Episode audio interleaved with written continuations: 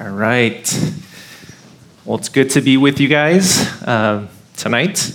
Uh, welcome to Praxis. If this is your first time, um, Praxis is our young adult single ministry here at Lighthouse. Uh, my name's Alan. I'm one of the pastors on staff group. We've been going through, also had biographical messages and saints who've uh, been exemplary um, servants throughout the ages. And tonight we're going to conclude our series with a Q&A. And so um, we have invited people from within Lighthouse. They're not uh, in praxis per se, but uh, they are here to share their wisdom, their experience, and things that they've learned as Christians and um, our endeavor to serve the body of Christ. So uh, I'm going to move this and um, a few other introductory remarks before we get going. Um, again, what we're going to share is um, based upon our understanding from the Word and what uh, God has taught, but nothing we say is explicitly authoritative unless it can be traced back to Scripture. So, as a fellowship group, we always want to be students of God's Word and looking to what God has revealed in His Word um, as the guideline, as the authority. And um, yeah, what, what they're going to share are um, their insights, their experiences, and these are ways in which um, God has blessed the church with living examples, flesh and blood, of how we've taken principles and truths from Scripture and applied them to everyday life. Now, um, I'll have them introduce themselves in um, a few minutes, but these are some my heroes at Lighthouse, and we invited them um, because they are models. They are examples that God has provided in which we can imitate.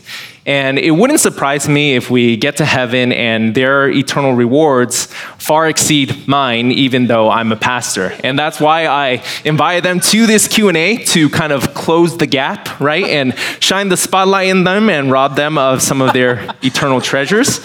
Um, but what we're going to do maybe first is since a lot of you don't know who they are, we'll go down the line and have them share a little bit about themselves so that you guys build a little bit of rapport. So if you guys wouldn't mind um, just disclosing your name, um, maybe what you do, a little, any you know personal details that you want to let Praxis know about you, as well as maybe you can conclude with how you serve um, at Lighthouse, the, the many ways that you're involved. And we'll start there. Hi, my name is Mikey. Uh, I currently work as a pharmacist in the IT field. And uh, not too long ago, I myself was in praxis until uh, recently, January of this year, I transitioned onto Branch, which is our 30s and above uh, singles ministry. Um, so currently, I serve on AV um, Bridge, which is our um, ministry for children with special needs, Shine, which is uh, the setup and teardown for Sundays and parking. Uh, I serve in branch too, and then in an informal, more informal capacity, I also disciple and uh, serve as an accountability partner for others. So everything. nice. Not everything. Hello, everyone. My name is May. Um, I'm here in staff serving in counseling ministry and disability ministry. I recently joined youth group to serve upcoming sixth graders. Um, I went to dentist yesterday, and my dentist asked me if I have kids. I don't know if I should be offended or be happy. so I told, I told her I'm not married. Yeah. That was an awesome fact, May. I'm glad I know that. Um, hi, everyone. I'm Lisa. I'm married to Matt, and we've been married for seven years. Um, and we have three kids. Harper is five, Lucy is three, and Judah's turning two next month. Um, and I, well, when I was working, I was a project manager at Kaiser, um, but right now I'm a stay at home mom. Um, and then, as a wife and a mom, my main ministry is just supporting Matt and then shepherding and discipling our kids. Um, but at church, probably the ministry I'm um, more consistently involved in is Lamplighters, and that's our ministry for moms with preschool age kids and younger. So I help out with that. And then other like seasonal and like special event things are the Women's Christmas Breakfast, um, the Easter egg hunt, decorating the tree Christmas tree, um, helping out with short term missions with the global evangelism team with Pastor Gav, and then um, the mission station at VBS. And then for me in this season, a lot of it is more just informal ministry, just with the kids, it's harder. So um, discipleship, meeting up monthly with someone, and then just having play dates to have the newer or younger moms over, or just even getting to know people in different seasons of life, um, and just bringing meals to people and things like that. Hi, good evening. I am the ancient one here. Um, my name is Rubens. I, um, I've been married to my wife Junie for 20 years. We have three girls. Uh, Ellie's 18 and uh, just started college at Cal State Long Beach. Uh, Katie's a sophomore in high school, and Lucy is um, fifth grade, so she's 10. Um, I work in healthcare at Kaiser. Lisa actually worked uh, with me there uh, for a season. Uh, I'm a primary care uh, physician, and uh, I came from Brazil. You know, I lived there most of my life. Actually, oh yeah, still most of my life. I'm I'm 47, so I I, I moved there. I moved here when I was 27, so could have gone to Praxis if Praxis existed then.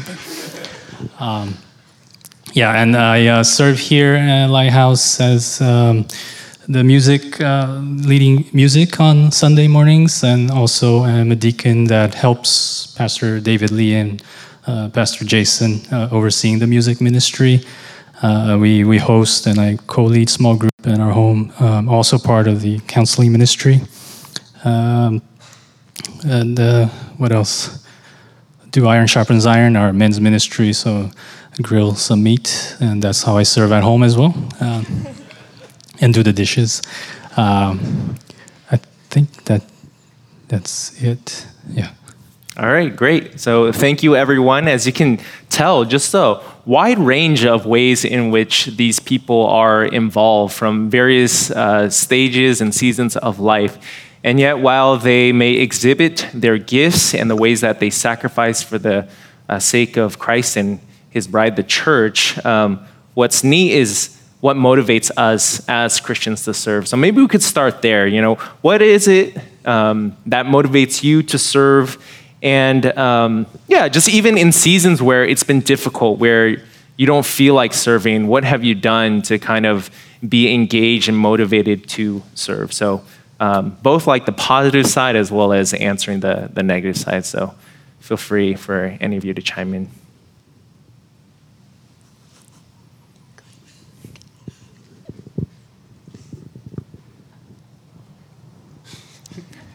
Not all at once, guys. um, I think for me, uh, I think a major motivation is just to consider Christ, um, how he came not to be served, but to serve. Um, also, just looking as, at the church as a whole, this is um, family here. And this is where, yeah, I want to sort of pour, pour into others and um, be able to love others well. Um, and uh, it, also to a watching world, this is sort of a, a, glimpse of like what the kingdom of God should look like, and mm. um, that kind of yeah, being able to love one another in that way. And so, I think in the times when it's difficult to find that motivation or to yeah want to serve, um, a lot of it is just reflecting back on on these truths and praying and um, a lot of depending on God's strength in wanting to serve too. Um, yeah, when you're sort of like lying in bed and just don't want to get out of bed, but there's a, an early worship rehearsal in the morning or something. Um, yeah, just going to God in prayer and um, looking to Him for providing the strength that you need. Thanks, Mickey.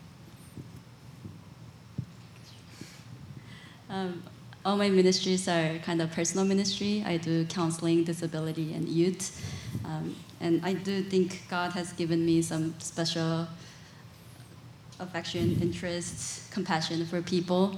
But social skills or communication skills, theological convictions, those are learned skills. Those things doesn't come naturally for me. Um, so I learned to do things not just based on how I feel or whether I like it or not, but I learned to do things based on convictions. So especially in counseling ministry, Um, I love counseling ministry, but it is really hard for me personally. Lack of experience, knowledge, wisdom, um, even just culturally, uh, language wise, in many ways, it's challenging for me. But whenever I think of to want to give up um, or even just one difficult case, I think for any counselors is enough reason for us to want it never counsel again. And especially when your best effort and your intention sometimes not only not helping people but could hurt people. Um, so consider out of that there's more reason or temptation to, to give up. But whenever I think of examine my calling to serve in this ministry, um, what helps me to remain here and continue persevere is two convictions. Um, and one is Second Peter talks about that his divine power has granted us all things pertain life and godliness. And i'm very convicted that the scripture has power to change. Whether i see that in my ministry or not that i am fully convicted. The word of god is only place for hope and change. And the other reason is i do love people though I might not be good at it, I do love it. And of all the things that I could invest my time and life for, I think investing in people is one of the most worth it of my life. Um, there's two different things I wrote down. There's an author and a podcast um, lady, I guess, that um, she does a lot of like motherhood things, but just a simple phrase that she's always said to her kids is see needs and meet them. And I just like that simple phrase, and that's something that I can impart to my kids too, just like see needs and meet them. So if it's somebody drops something, you can pick it up, just whatever, however little it is or however big it is. Um, just to that reminder to have open eyes for the needs. Um, and then also just a passage that I like is just Lamentations 3:21, but this I call to mind. And I think it's just a good reminder for me to just remember, to take the time to sit back and remember and those significant moments in my life, whether they were really hard moments or whether they were really um, joyful and good moments, they were often just filled with people who were surrounded by me who have served or loved me in some way. And so I think sometimes when I'm tempted to just want to stay home or to be comfortable or not serve, I just remember the, all the ways that God's really shown His goodness and faithfulness to me through other people. Um, and it's seasons, you know, they're not always people that I'm still in touch with or that I'm super close with, but there are just so many moments where people have touched and served me, and I just want to, like, I want to savor that and remember that and see God's goodness in that, and so that um, also just motivates me to do the same for others. Um, I didn't start going to church until I was 20 something, mid 20s. Um, and when I, you know, my first church experiences were in the Korean church. And if you have experience with Korean church, you know, I mean, some of them, there can be very, um, um, what do you say, pushy towards serving. And so I was sort of indoctrinated into that. You, know, you got to serve. If you're a faithful believer, if you're a faithful Christian, you serve, and you know you do here. You stay here all Sunday long, and you come here on uh, Wednesday evening service, and you come here on practice on uh, Saturday, uh, Friday nights, and we have special services on Saturday, so you go to that too. Uh, so that was sort of a go go go go go thing. Um, so when I and, and I, God only saved me a few years after all that and then brought me to Lighthouse, brought our family to Lighthouse. So I already kind of had this kind of conditioned mindset to, well, serving is what you do. Uh, but then coming here, I've grew an understanding of, of why. So um, the the question of hey, what do you do when you don't want to serve? I mean, you used to be that well, you, you know, it doesn't doesn't matter what you want or don't want. You need to serve, right? You have to give your best. Uh, but now it's more of um, 2 Corinthians 5 in the back of the mind, you know, for the love of Christ controls us, right? For, for we know that he died for all so that, uh, you know, yeah, so that all might not live for themselves, but for him who died and rose. Um, so I'm doing this for Jesus and I'm doing this for people. Like, you know, they're all saying, you know, you want to love people and I want to love God who has loved me by sacrificing and and giving up his privilege uh, to serve. So, and you know, the gifts that he has given me, they're not mine. You know, they're they're not inherently mine. And He has given them to me for the purpose of building up uh, the body and the, the believers that He put in my life and the non-believers that are around me, you know, to help. So, yeah, that's there's part of conditioning, and there's part now, you know, a little flesh into that, and a, bit, a different motivation that a lot of times keeps me from becoming burnt out or you know having that I don't want to serve uh, mindset. Yeah, thanks everyone for sharing. I think what's cool is there's a common thread uh, amongst what everyone said, whether it's motivation for serving or even when you don't feel like it, um, uh, an elevation of kind of what's at stake, right? Like, so it's not just serving people, but ultimately this is for the Lord. Um, yeah, Paul says in Colossians 3, you know, whatever we do, we work heartily, not for men, but for the Lord. And what's crazy about that verse in Colossians 3 is he's very explicit. He says, You serve Christ, which, I mean, if you really let that sink upon your, your mind, it should be baffling that we can actually do something, at least in the words of Paul, for our Lord and Savior. That's really helpful. Um, so, I guess on that note, like, how did you guys I mean, some of you already touched on this, but how did you get started serving? Maybe for those that are either new to the church or they're for, considering for the first time how to be involved, any advice or counsel you would give to them um, if they don't have experience or if they've never served before?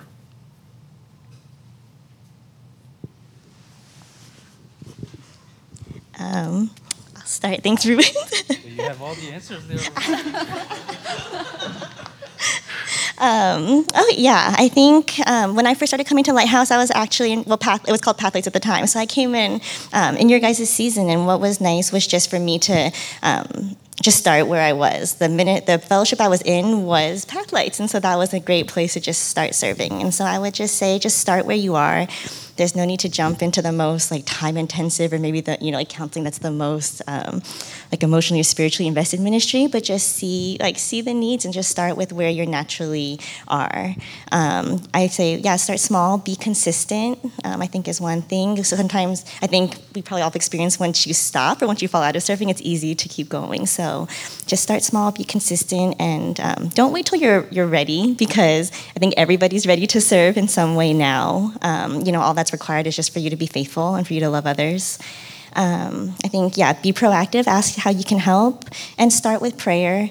Um, just really ask God for wisdom of where to serve. You don't necessarily have to jump in right away, but take the time to just be prayerful about it and take the time to listen to the Lord and see where He might be leading you. Um, and then just some questions that I ask myself to discern is just what areas do I want to serve in? Do I have a desire toward a particular area? Um, what are some of my gifts and skills? And then also where um, the current opportunities to serve. And so those are just some of the like diagnostic questions I ask myself too when I'm considering new things. So it could be helpful as you're like settling into Lighthouse. No, I love how simple that is, right? Start with where you are, and you guys are all in praxis, so that's an amazing tip right there.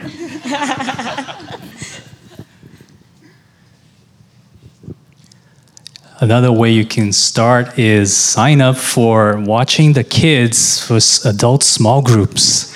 Uh, we have many, many groups that are child friendly that uh, that could use the help uh, throughout the week. Uh, you know, groups that meet on Tuesdays, my house uh, at 7 p.m. on West Torrance. Um, and there are groups that meet on well the groups that meet on thursdays uh, it's tough luck they, they won't get any but um, fridays right so that that's a, that is a helpful way, not just because it will benefit our group, but it, because you know you get to know the families. You're not just uh, in your own silo of you know a young adult uh, singles ministry, but you can you know get to interact with kids. You can interact with the adults. You can pray with the adults afterwards. You know you can join the prayer group. Uh, so it's a it's a way to get connected to the church too. Yeah. Yeah good corrective from Rubens. You, you rebuked me. Um, yeah, serve outside even of uh, praxis um, as opportunity allows. And yeah, I think uh, what I appreciate about both um, um, sharing is how accessible it is, right? Like often when we think of serving, we might have these lofty um, pictures of, oh, that means I need to go be a missionary and devote the next decade of my life to uh, being across seas. Um, if the Lord leads you to that, that's awesome. You know, like we have some within Lighthouse who uh, feel that that would be a faithful stewardship of their lives, but it doesn't have to be um, these ostentatious ways. It can be in the seemingly mundane and simple day to day ways in which we love one another. Um, yeah, I think uh, one of you guys mentioned it as a follow up. Then, um, how do you discern, you know, your spiritual gifts as you as you start to be involved in the life of the church, and as you're trying to figure out what's the best usage of your time, um, your skills? How did you guys come to, you know, like find out? Oh, maybe I should serve in youth ministry or get involved in in praise, or you know, like I'm really good with those slider thingies in the back, so I could help out with AV.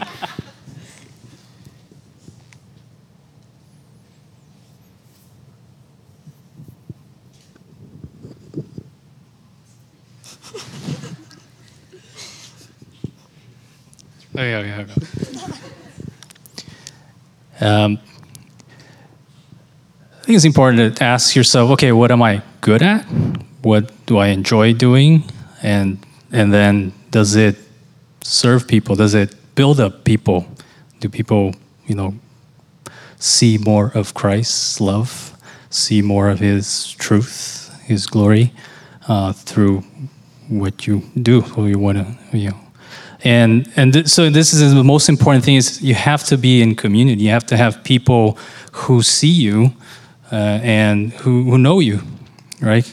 To be able to speak into your life and say you know i i think you know you i, I like how you uh, you know clean the, the toilet. Uh, that, that's really good. You know, I think you have a gift for that. You know, um, but, you know, but seriously, like how you spoke or that's that thing you said was very helpful. You know, have you considered doing counseling or you know how you um, the songs you chose they're really good. You know, maybe you should you know consider uh, leading music or something something along those lines, right? Or yeah, you have amazing organizational skills. You're so good with Excel. Uh, maybe you could help with the administration, or you know, if you're so good at accounting, you can help with the treasury, you know, uh, ministry, uh, that kind of thing. You know, you have to have people in your life again speak into you and and and help you see that what your gifts are. I think it's it's difficult to have you be by yourself and say, oh, I think I'm gifted in this and this and this. That that's not likely to help if the goal is to build up the church with your gifts.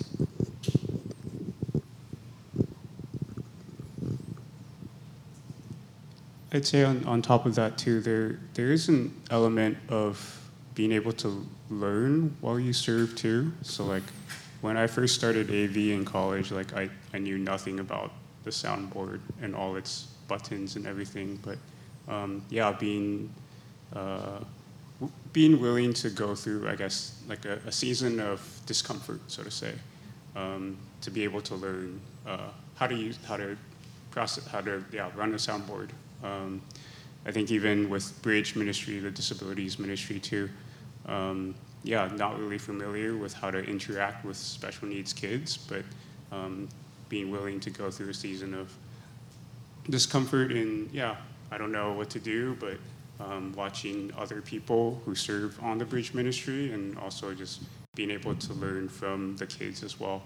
Um, and yeah, from that, even having a, a desire, even um, as that could be a gift within itself too, just a growing desire to serve in that way. Um, and I would say if you just want to start serving anywhere, there's so much need at church. We are about a thousand people church and only 30 people on staff. So we heavily depend on volunteers. So if you're looking for where there's need, I think that's a good place to start. But for some of you might wonder, what's my spiritual gift? Um, I don't know what come up to your mind. Gift of tongues, spiritual gift, um, gift of prophecy, healing. Um, if you have any of those, let me know. I want to know how you get it. Yeah, but um, 1 Corinthians 12, 4 to 7 says, Now there are varieties of gifts, but the same Spirit. And there are varieties of service, but the same Lord. And there are varieties of activities, but it is the same God who empowers them all and everyone. To each is given the manifestation of the Spirit for the common good. So I think spiritual gift is not just special power, special ability that given to some, not the other. Um, there definitely are some spiritual gifts that are unique to some people, but I think when it talks about spiritual gifts, all the Christians have a spirit in them to display the work of God in them. So I think as we grow in our knowledge and our love for the Lord, God will give our eyes, open our eyes to see the burdens in people's heart and give us desire and, and willingness to serve and to help. So I would say to really find your spiritual gift, um, grow hard after God, and see where He leads you there. No, I like that. I think uh, a lot of times we just kind of envision what we might be gifted in, but it's all theoretical until we try, right? And if we understand that as Christians we are a community built upon grace, then we should be the freest to make mistakes and attempt to serve.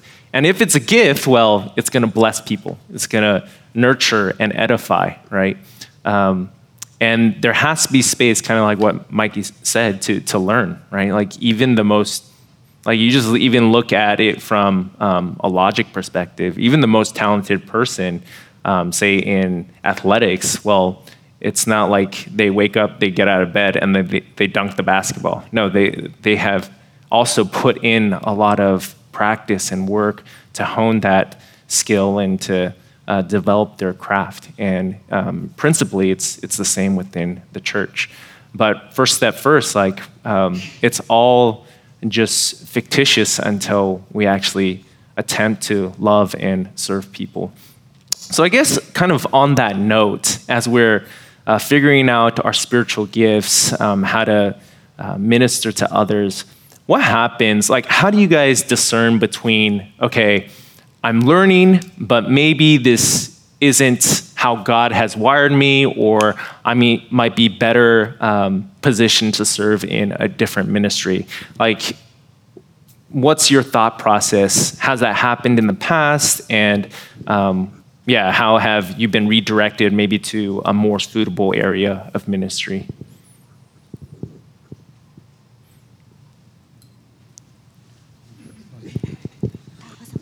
That wasn't on the questions. Yeah.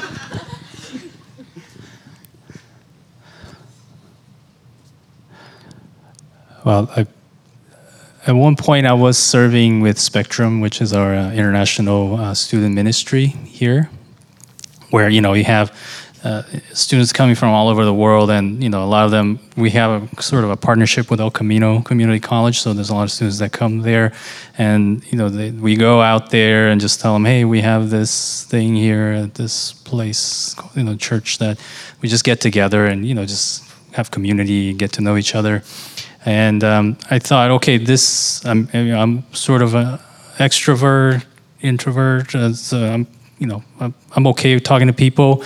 Uh, maybe it's a good thing. I'll serve in Spectrum.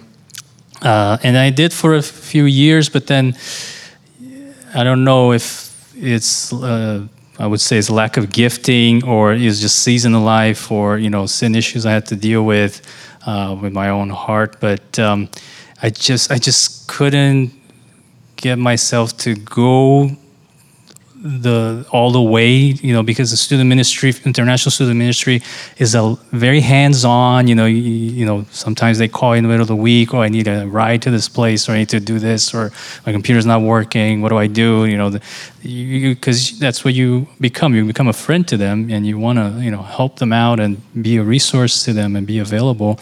And I just found I didn't have that availability, so that I had to kind of, you know talk to the leadership at spectrum and sort of step down from that. So, yeah, I think trying it out and then seeing, well, you know, where my seasonal life is and uh, with work and home and with kids that are, you know, teenagers and and all that is involved in that. Uh, you know, it wasn't it wasn't probably the right time. So I don't know if it's because it's not my gifting, or you know maybe later in life uh, we can start doing that again. Uh, but yeah, and that we I had that you know had to step down from that, and you know um, counseling was something that also um, never thought that I would be. But as I'm working in my field as a doctor and I'm seeing, well, what I enjoy more about my job is not doing prescriptions and ordering tests, but it's talking to people and trying to uh, understand where they're at and trying to give words that will be helpful for them. And then coming into uh, being exposed to the concept of biblical counseling, that was something that really uh, was very helpful to my own personal life and then made me realize I, I really want to do this and, and, and people were helped. So that's how I started, you know, with the counseling ministry. So, yeah.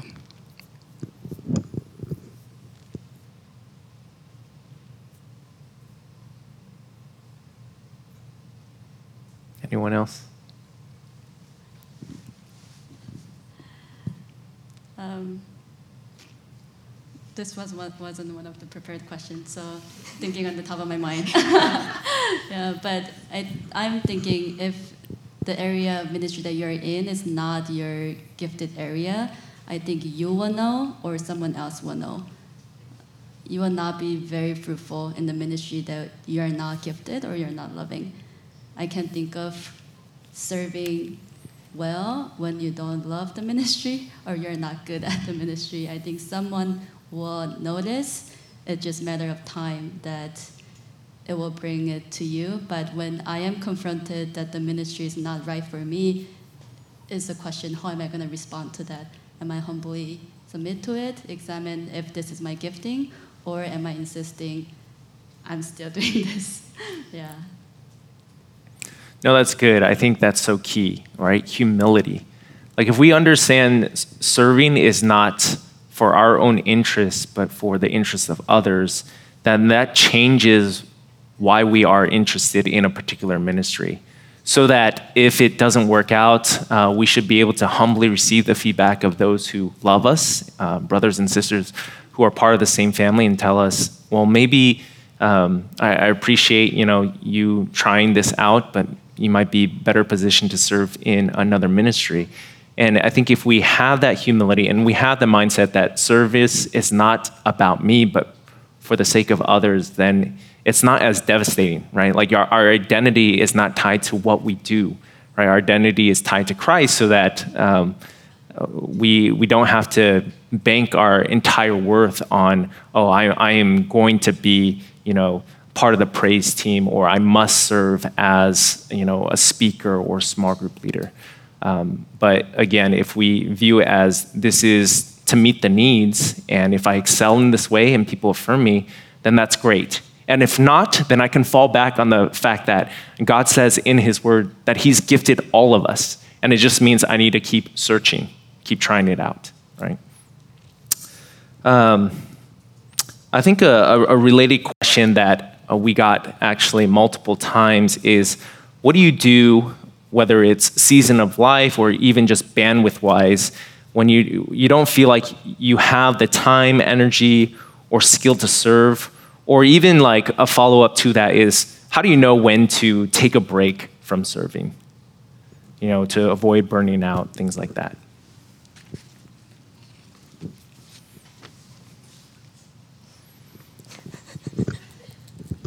Um, okay, I'm trying to. I have a lot written down, so I'm trying to figure out what to start with. Um, I think just in terms of feeling like you don't have enough time.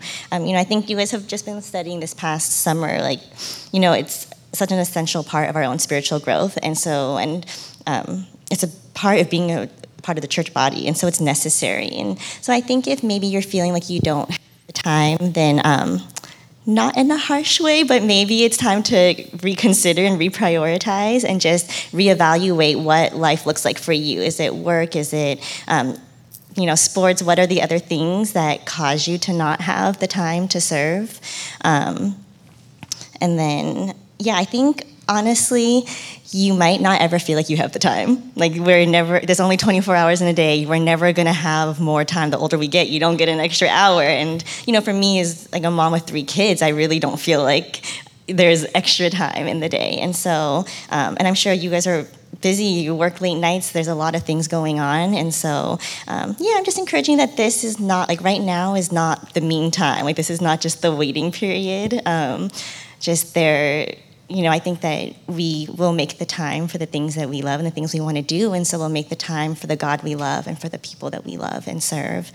Um, and yeah, I think just one thing for me, just remembering, like when I was working, um, you know, with Pathlights, there'd be nights like, yeah, when there were crazy events, flu season, Rubens, when there were crazy events. Um, like I would be staying at work super, super late, and I'm sure you guys can relate. Sometimes it's like, you know, like 10, 11, 12, I'm still in the office, but Thursday nights was my night to leave on time. And so that sometimes meant the sacrifice of staying late, or it was a sacrifice of my boss or coworkers might think less of me because I didn't finish my work. And that was the cost. I think serving will always have a cost, and that's not a bad thing. But when you say yes to something, you say no to something else. Um, so that's just um, one thing on time. And then, um, ooh, okay, I think in terms of like skill, I think we might not always have like the exact skill to serve in a particular way. Like, I might as well be tone deaf. I should not be a worship team. So there might be that desire to serve in a certain way, and when, if we don't have the skill, like that's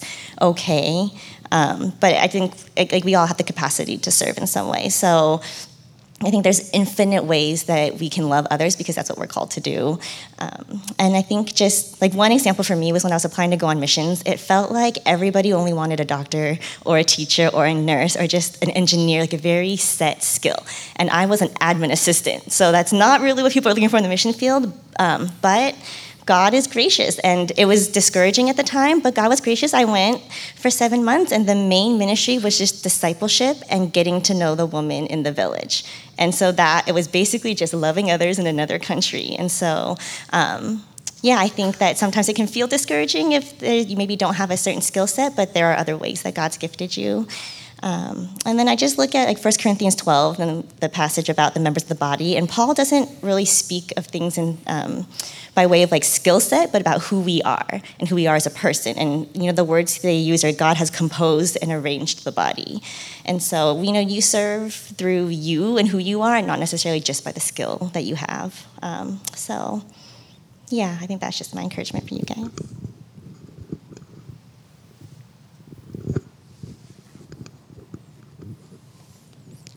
Like I think if the, I mean, I don't know, you know, where you guys are coming from when you're asking about, or if I don't have time or skill or, or gifting to serve.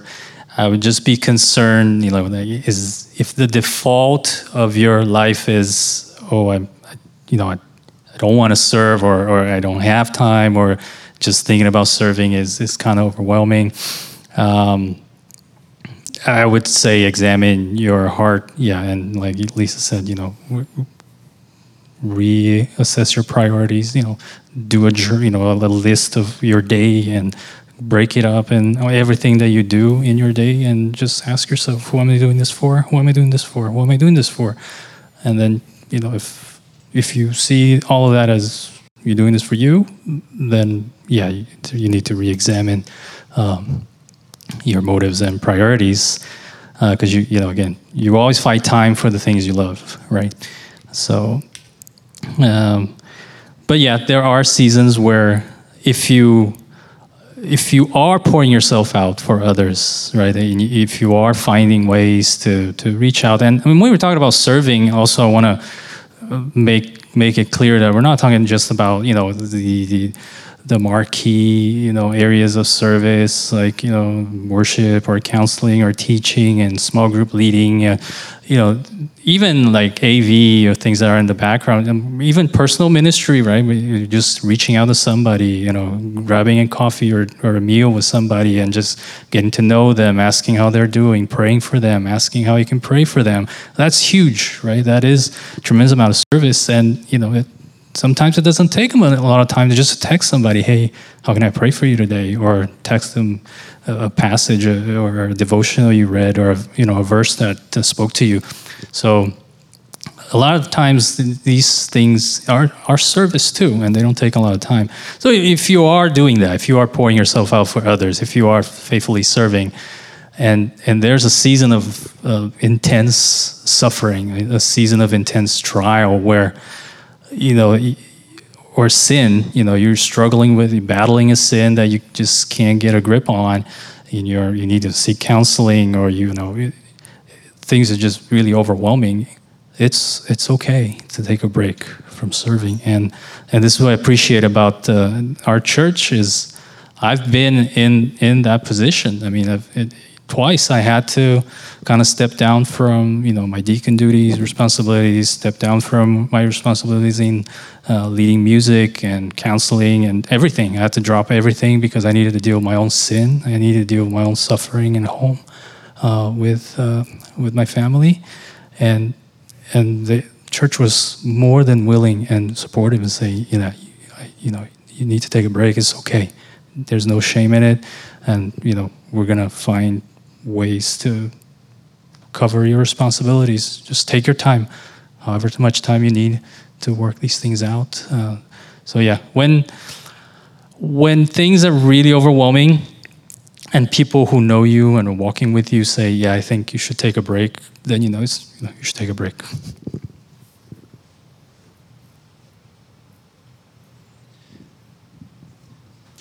Um, I work here at Lighthouse uh, with other pastors. So whenever I think I'm overwhelmed, I'm too busy, I have too much on my plate, I look around, everyone else is busier. They have mm-hmm. family, they have full-time job. Amen, May.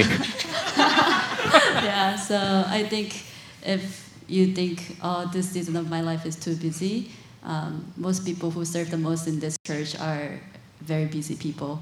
Um, serving is priority for them, and they make time for it. And us being single young adults, I think we probably have the most time, most freedom in our hand, and this is probably the best time for us to be really fully invested in church community. Um, in terms of lack of energy and skill set, I do think people are given different level of energy, different level of skill sets. You might given two talents instead of five. Um, God is not calling you to make five more talents. Um, if you can be faithful with two that you have, God says to both good and faithful servant. So think about how can you be faithful with the given energy and skill set that you have. Um, to answer questions about when to take a break, I am not good at this, but ideally, um, if you can take a break before you burn out, I think that's ideal. The recovery after burnout is a lot harder and it takes longer. So if you know yourself, know your endurance, perseverance, know when you what you can handle, what you cannot. Learn to say no beforehand. That would be the best. Um, and when it gets to the point where you cannot fulfill your more important priorities, then you have to stop. I think if I cannot keep up with my personal disciplines and try to serve others, I will burn out very fast. Yeah, I think what's um, indicative is why you're looking for a break, right? So motives matter. If it's, oh, I want to break from serving because I'm lazy and I just want to chill, well, that's a very different reason than I'm feeling burnt out and I need to be refreshed so that I am uh, better suited to then engage and to serve, right? One is more bent towards yourself, whereas the other sees it as a stewardship, that even rest is then used to be re energized so that you can serve better, right? It's kind of like sleeping, right? Um, you need to rest. At, at some point, you need to get your sleep because if you don't, you won't function to your full capacity. But if you're merely laying in bed for 12 hours because you don't want to do anything, well, that's very different from someone who's getting uh, sufficient rest so that they can be productive, so that they can be faithful with the day that God has given them. See the difference?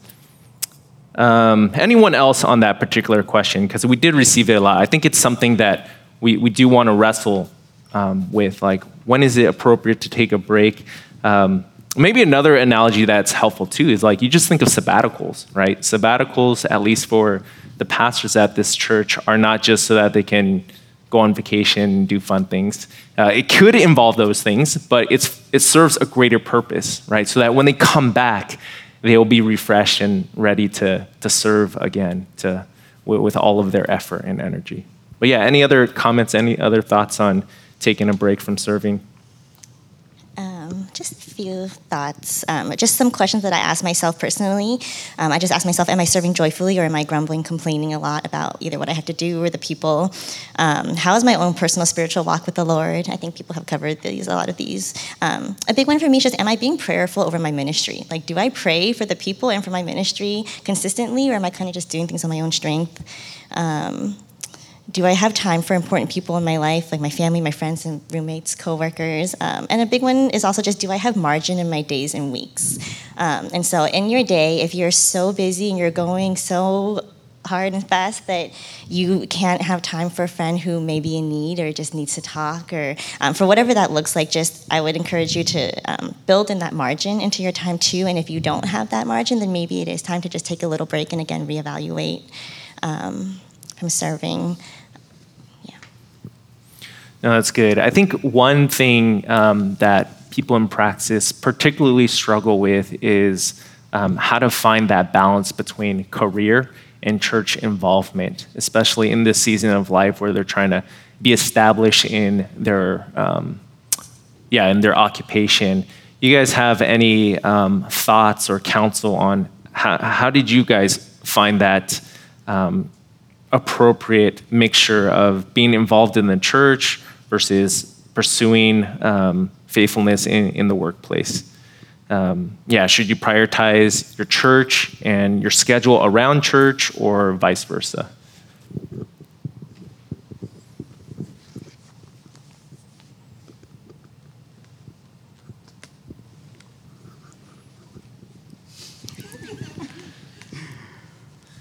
Um, so I, I think I, I, I kind of want to make sort of a, a comment on the, the, career versus church kind of distinction, and uh, maybe it's helpful not to see it as like secular versus sacred, but as everything as a ministry.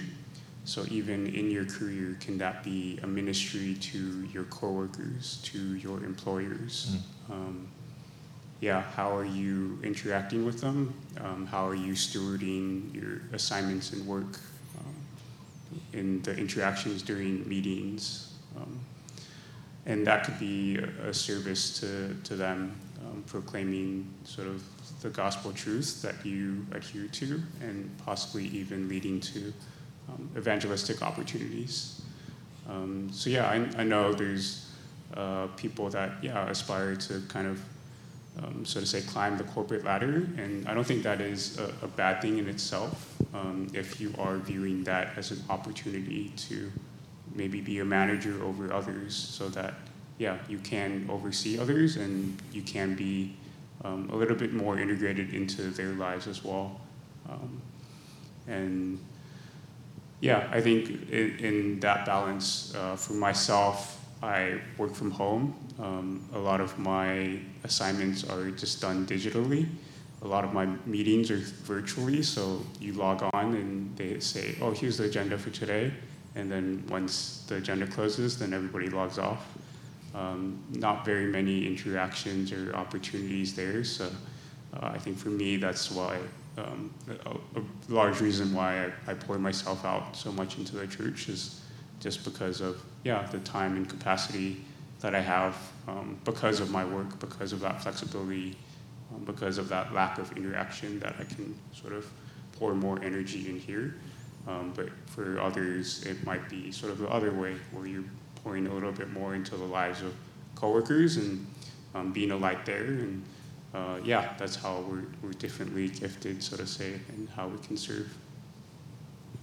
Yeah, I like that. That's very, I think, insightful that the two are not mutually exclusive or in competition, but both um, be involved in the life of the church and um, your careers, they fall under a larger umbrella of living for God, of rendering worship, right? And when you view it through that lens, then it's a matter of, okay, um, how can I faithfully worship the Lord in these different spheres of life, right? Um, and then it becomes a, a question of wisdom, right? Like, am I in a position, maybe in the workplace, where I can be an influence and uh, a testimony of, of grace and uh, be more of a evangelistic um, person on the forefront, or perhaps I'm uh, gifted in, in, in teaching and equipping the saints. So uh, maybe I'm I dedicate more time to uh, teaching the Bible so that others who are in those positions in the workplaces can be effective and faithful to Scripture.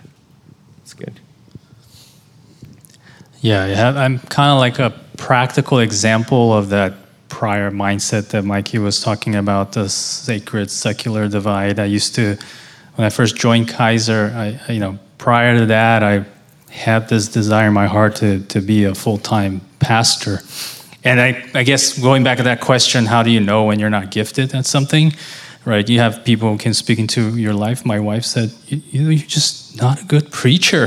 you just can't preach. So I don't think you should be a pastor. So that was that. But I had this idea that, you know, okay, I'm going to join Kaiser but it's such a waste of time, you know, being a doctor. People are dying, going to hell, and I'm just postponing their, their you know, their journey to eternal damnation. Um, and I thought, oh, my only job then to serve God in my workplace is to preach the gospel to every single patient, right? And and it came to a point where you know it, really caused friction with uh, with my my leaders, uh, the leadership there. And it, and, and it made me realize, well, I think I'm being a Christian doctor by, you know, just, you know, throwing the gospel at my patients, whether they want to hear or not. Um, and at the same time, being unfaithful to what my employers or, you know, my leadership is asking of me as, as a physician at Kaiser. Uh, so I've come to the realization, yeah, there is no secular, sacred divide. You know, it's all one. God has called me to be uh, the best doctor I can be to serve my organization. So to be faithful and do what they call me to do there, um, that's the best way I can be a Christian doctor in my workplace. And then, you know, have more wisdom in the way I talk to people and ask them, you know, if they are open and willing and to speak into um, into their lives and maybe share the gospel with them or co-workers. So, yeah, there is no um, difference or, or, or, this separation, right? So you can be serving at your workplace and serving God at your workplace, and then I think. Um, will you prioritize like church or work? I mean, uh, if you have a, a more um, nine to five kind of work where you you can predict how things are going to go. You know, I, I sometimes have to work weekends, but I always request that I don't I can't work Sundays, right? I can't work uh, Tuesday nights, where's my small group. So I just built that in into my schedule request so I don't have to go into conflict schedule conflicts. Oh, you know, I have to work urgent care uh, is my urgent care day or or my small group day. So that's how I do things when I try to plan around uh, the the the weeks, you know, and but I tend to prioritize uh, serving uh, at at church. So if I have to pick, I will, you know, come here or serve in whatever capacity I'm here, and then catch up at work later. Yeah, no, that's good. I think it, a lot of it just boils down to being honest and checking your heart. You know, like, it, are you devoting more time to work because you you want to um, you know establish your career, you want to gain a reputation, or is it because you know you you really see um, you're in a position to witness to others, right? And the same could be true of church. Like, are you serving a lot at church for your own acclaim, or is it really because you see that there's a need and um, this is a way in which people can be built up? Okay, I'm going to move us along. Um, there's another important question that was submitted uh, multiple times with a praxis twist. So the question is How can I wisely serve the opposite gender without leading people on or implying intentions I don't have? So, very trademark of us. We, we always have to bring it back to dating um, or some romance. But I, I, do think it's, it's helpful um, for us to think about this um, because we do want to be loving and clear in how we serve one another. So, yeah, any thoughts on that question? Uh, yesterday, I was my reading uh, plan was on 2 Timothy 5, right? It says, uh, do not rebuke an older man, but you know, uh, encourage him as a father.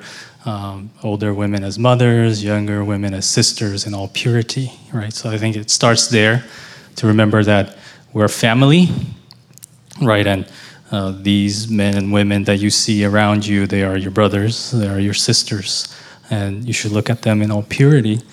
And you know, purity means you you are on the inside what you are on the outside. So you, what you're putting out is what you have inside, right? So I don't. I haven't been single for a long time, so and, and I praise God because I, I was not a good single, so I don't know how you know how I wasn't you know and I wasn't a single believer, right? So I wasn't a believer when I was single, so I, I these questions weren't even in my radar when I was single. So, but I think just being upfront, you know, saying, "Hey, I, you know, you need help with this," and but I mean, that doesn't mean I'm, you know, interested in you or anything. Or, or if you are, you know, just say, "Hey, I'm, i I, want to get to know you better. You know, can we go out for a cup of coffee?" Yeah. And but if you're not, just say, you know, I just want to serve you, you know, because you're my sister in Christ, or because you're my brother in Christ. You know. Yeah, I do think there's that element where. Um, you can only control what you can control, right? You like if someone else develops feeling for you, um, that's if you have in your in um, with a clear conscience and done your best not to uh, mislead someone, and you've just been serving them as um, a fellow brother or sister in Christ, um, and there's they on their end, um, yeah, uh, end up being attracted to you. Well, you cross that bridge when that happens. But that doesn't preclude you from being loving as a brother or sister. That doesn't um, give you an out from serving others, right? I do think there needs to be humility and honesty for why you're serving, right? So you should definitely examine whether you have ulterior motives um, in serving others. But it's just going to happen. I think we need to acknowledge, like, uh, godly people are going to find godliness attractive, and that's okay because if they're attracted to godliness, then they should also be godly enough to um, have those kind of conversations um, and um, yeah, being w- willing to work through uh, those those matters. But uh, I think to to be so concerned about um, implying intentions that you don't have, where you end up uh, not loving people is probably not also the answer you're looking for.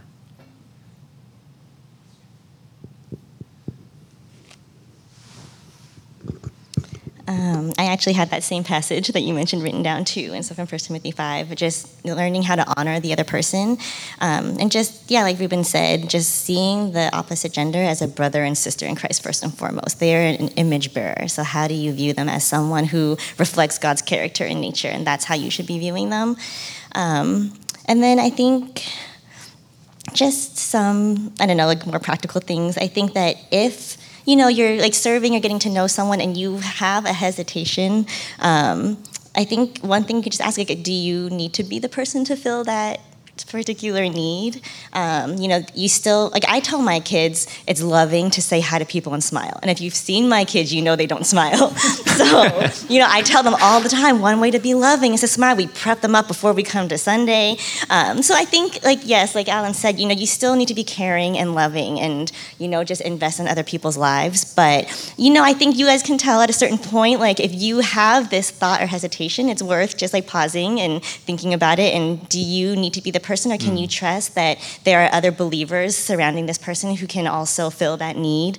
Um, or can you um, just invite others to serve alongside you also it doesn't need to be a one-on-one private conversation when someone's really needing help but you know you can invite others along and serving with you and that's just how the body works right we are all connected um, and so yeah I think, oh, and I think this one thing too is just to be prayerful over your own heart and others. And like Alan said, like you don't, you want to assume the best of everybody. So you can't let fear drive um, whether you serve or don't serve, whatever that looks like in whatever setting. Like I don't, I would, yeah, just don't be driven by fear. I think that's a lesson that I've learned in many ways too. Um, so I think maybe one thing that you can focus on is just in serving, how can you like cultivate friendships and how mm. can you pray for the other person to desire to cultivate friendships with their fellow brothers and sisters in Christ. No, that's helpful. Involving community, right? So, as Lisa was saying, you don't necessarily have to be the one that directly ministers, but maybe you tell, if you know something and you're a guy um, for that girl, maybe it's just notifying other girls, like, hey, can you check up on so and so because I, I heard or I know that they're in a, a rough, um, rough dilemma and they could be served by having people around them. Okay, moving us along. Um, how, how, have you guys dealt with not seeing fruit in your service? Um, yeah, and then on the flip side of that, when things are going really well, how do you combat feeling prideful about uh, the fruit behind your ministry?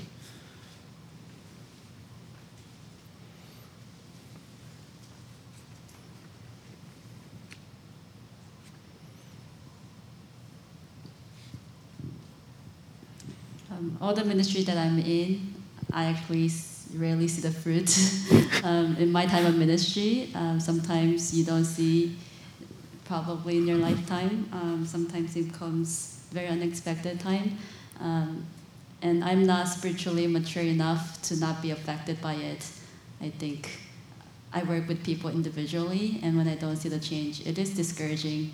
Um, it does make me question: Am I a good counselor, or am I supposed to do something else? Um, but early on in counseling ministry, I did decided at least not to measure my faithfulness based on whether people change or not, because mm-hmm. that is out of my control and that is not my job. Um, as a counselor, I think my job is present the truth as faithfully as I can, love the people um, as faithfully as I can, but whether it was received well or not is out of my hand. So that was just decision and effort in my part to not measure my faithfulness based on that, but also trusting just because I don't see the fruit doesn't mean God is not working.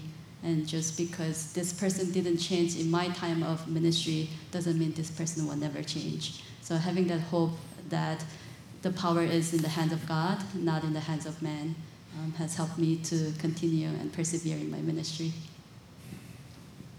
That's so good yeah, there needs to be that distinction between faithfulness and fruitfulness, and the danger is conflating the two.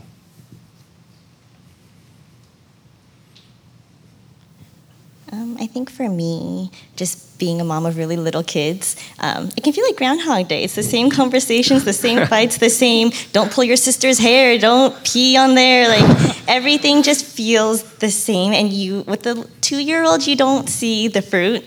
Um, but a verse that's really encouraged me is 2 Corinthians 9 8 and it says, God is able to make all grace abound to you, so that having all sufficiency in, thing, in all things and all times, you may abound in every good work. Um, so, just some of my takeaways from that is that God is the one who is sufficient. He is the one who is sufficient and able. It's not based off my works, and kind of what May was saying, it's not a measure of um, my faithfulness. Um, reminds me to rely on him and ask for his grace when i don't see the fruit when i'm discouraged or frustrated just to ask for grace and to pray in that moment. And then just to ask myself like what is the good work he has given me to do today? So to start small just today what is the good work that he's called me to? It doesn't have to be a whole lifetime of seeing fruit. Like i might not see my kids be saved today. Judah's not going to profess his faith today but like today how can i be faithful um, and just one experience I had when I was in missions, like I did not see fruit. It was a place of great depravity and it was hard. But the one blessing out of not seeing fruit was that God pulled me to Him that much more. Like I can go back and I can recall like 3 a.m., 4 a.m. praying. I can't sleep because I'm just praying for the people there. And that was a kind of dependence that I only experienced there in that moment of not seeing fruit. And so, um, yeah, just in the midst of hard things, of not seeing fruit, of discouragement, um, for you guys, there's, um, yeah, I think the Lord is still working, and He may or may not reveal it to you, but there are just ways that He's working too.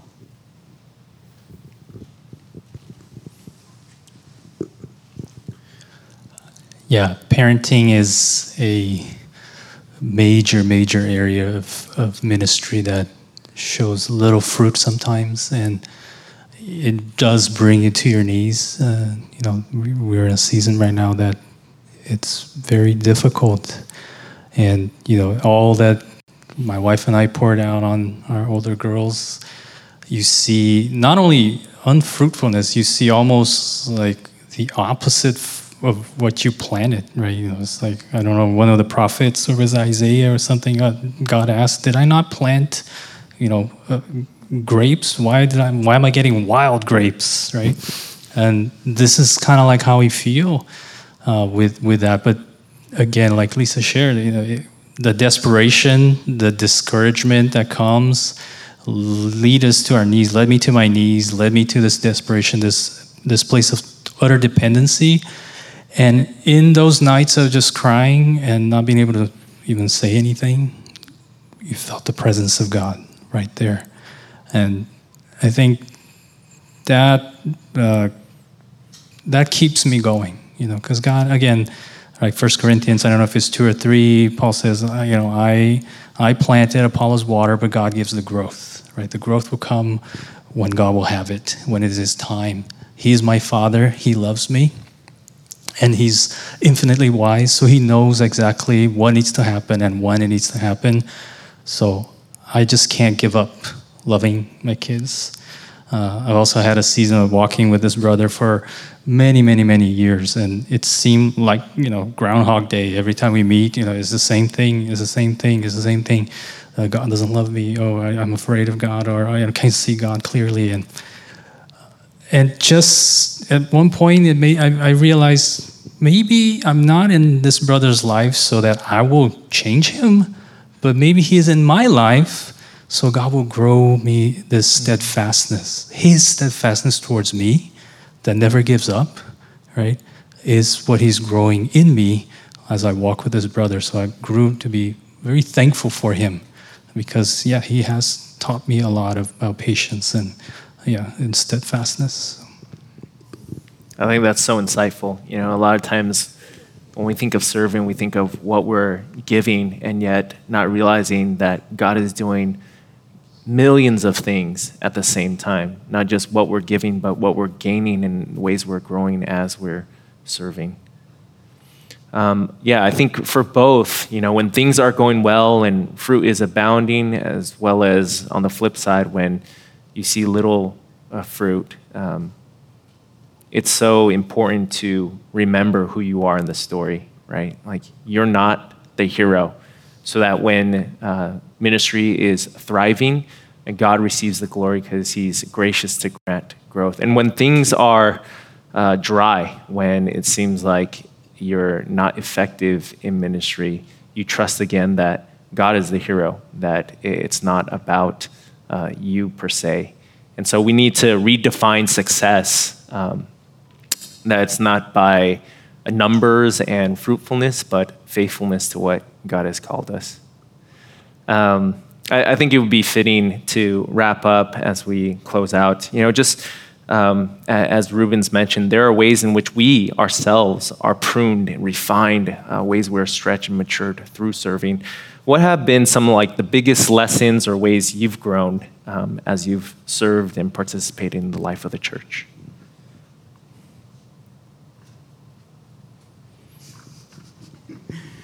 Uh, for me, a lot of it is, um, yeah, just the humility and um, dependence on God um, in Him providing strength to do all things, um, in Him, yeah, providing uh, the growth in others. Um, yeah, just being able to rely on, on Him um, in my service and also just seeing sort of the, the needs of the church too seeing my own sin and brokenness and seeing uh, the brokenness in others um, and seeing sort of the grace of God and, and despite all those things happening, um, that He is, um, yeah, our joy and um, yeah, our life basically. Um, I think one of the lessons that I learned is that I really need to love the Lord and love the people that I serve if you want to serve long term. Otherwise, I will burn out or I will give up.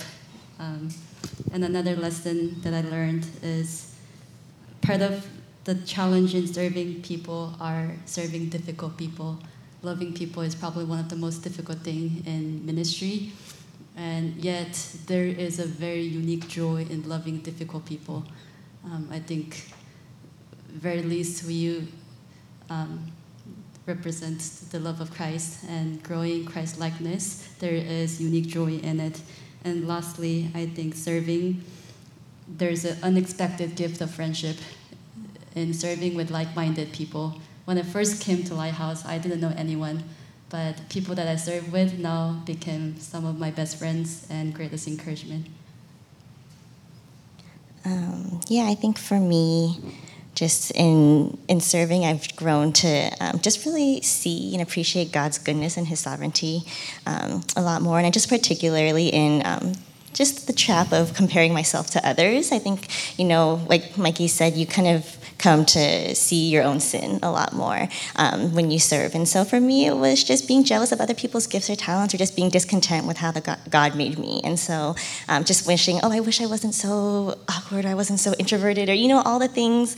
Um, but I think it's been really great. Like God's just been gracious in helping me come along and just to see like He has made each of us in His image. And so um, I think just being thankful for His goodness and His sovereign plan and design for our lives. Um, it's just yeah one thing that I've grown in, and just First Peter 4 7 11 is one of my favorite passages. And so just remembering it's like God's varied grace.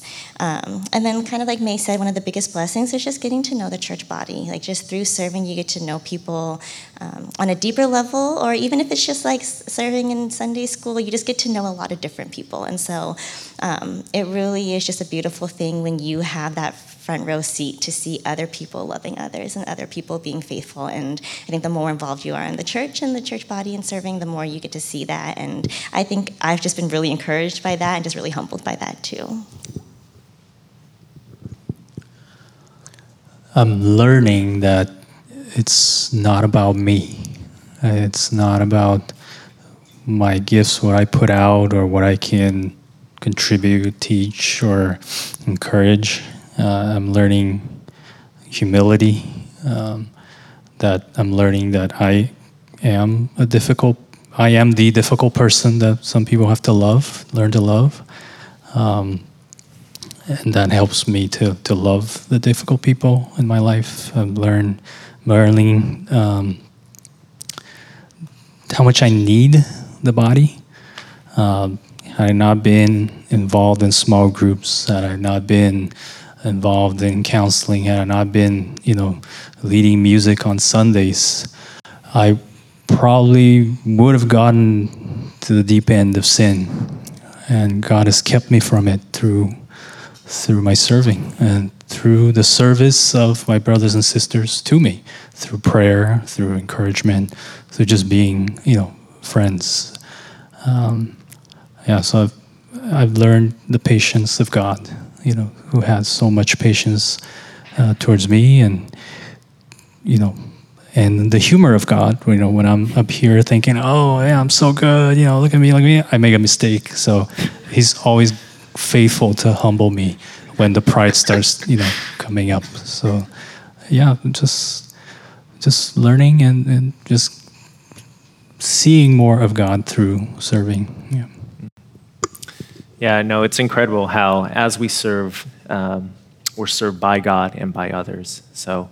Uh, we want to thank each of you, Rubens, Lisa, May, Mikey, for serving us so well. You know, you guys have sacrificed your time, your families have uh, allowed you to, or allow us to steal you away. And so, why don't we give a round of applause for uh, each of our panelists? Um, do thank them if you get the chance, but also get to know them, right? If you're part of Lighthouse, this isn't uh, the, the end of our relationship. You'll see them on Sundays and throughout different events. Say hi. They are uh, invaluable resource, I think, to us as a ministry in which we can glean from their wisdom and their experiences that we might grow together as the body of Christ. Um, again, hopefully this Q&A was helpful. This is not the end of the discussion. Let's continue to strive to serve and live out our faith and to uh, encourage one another, right? We, we, this will be an ongoing conversation as we uh, lean upon each other as well as learn from each other. But let me go ahead and pray, and then uh, the praise team will lead us in a closing song. So let's pray. Father, you are so wise and kind to not merely give us the gospel in theory and in words, but in a person, in your Son, Jesus Christ, who came not to be served, but to serve. And so, first and foremost, we are just stunned that he would serve us, fallen, weak, broken sinners. Call us to salvation and redeem us, that we might be useful, that we might participate in the joy of serving and encouraging others to behold the loveliness, the mercy, the patience of our Lord and Savior and to get front row seats of that as we pour ourselves out, that we might cling all the more to the gospel. And so we thank you for this time. We pray that you continue to refine us and stretch us, that we would go out of our comfort zone, knowing this is for our, our good, for the sake of our soul, to delight in your Son and to make him known. And so we thank you for this time. Pray these things in Christ's name. Amen.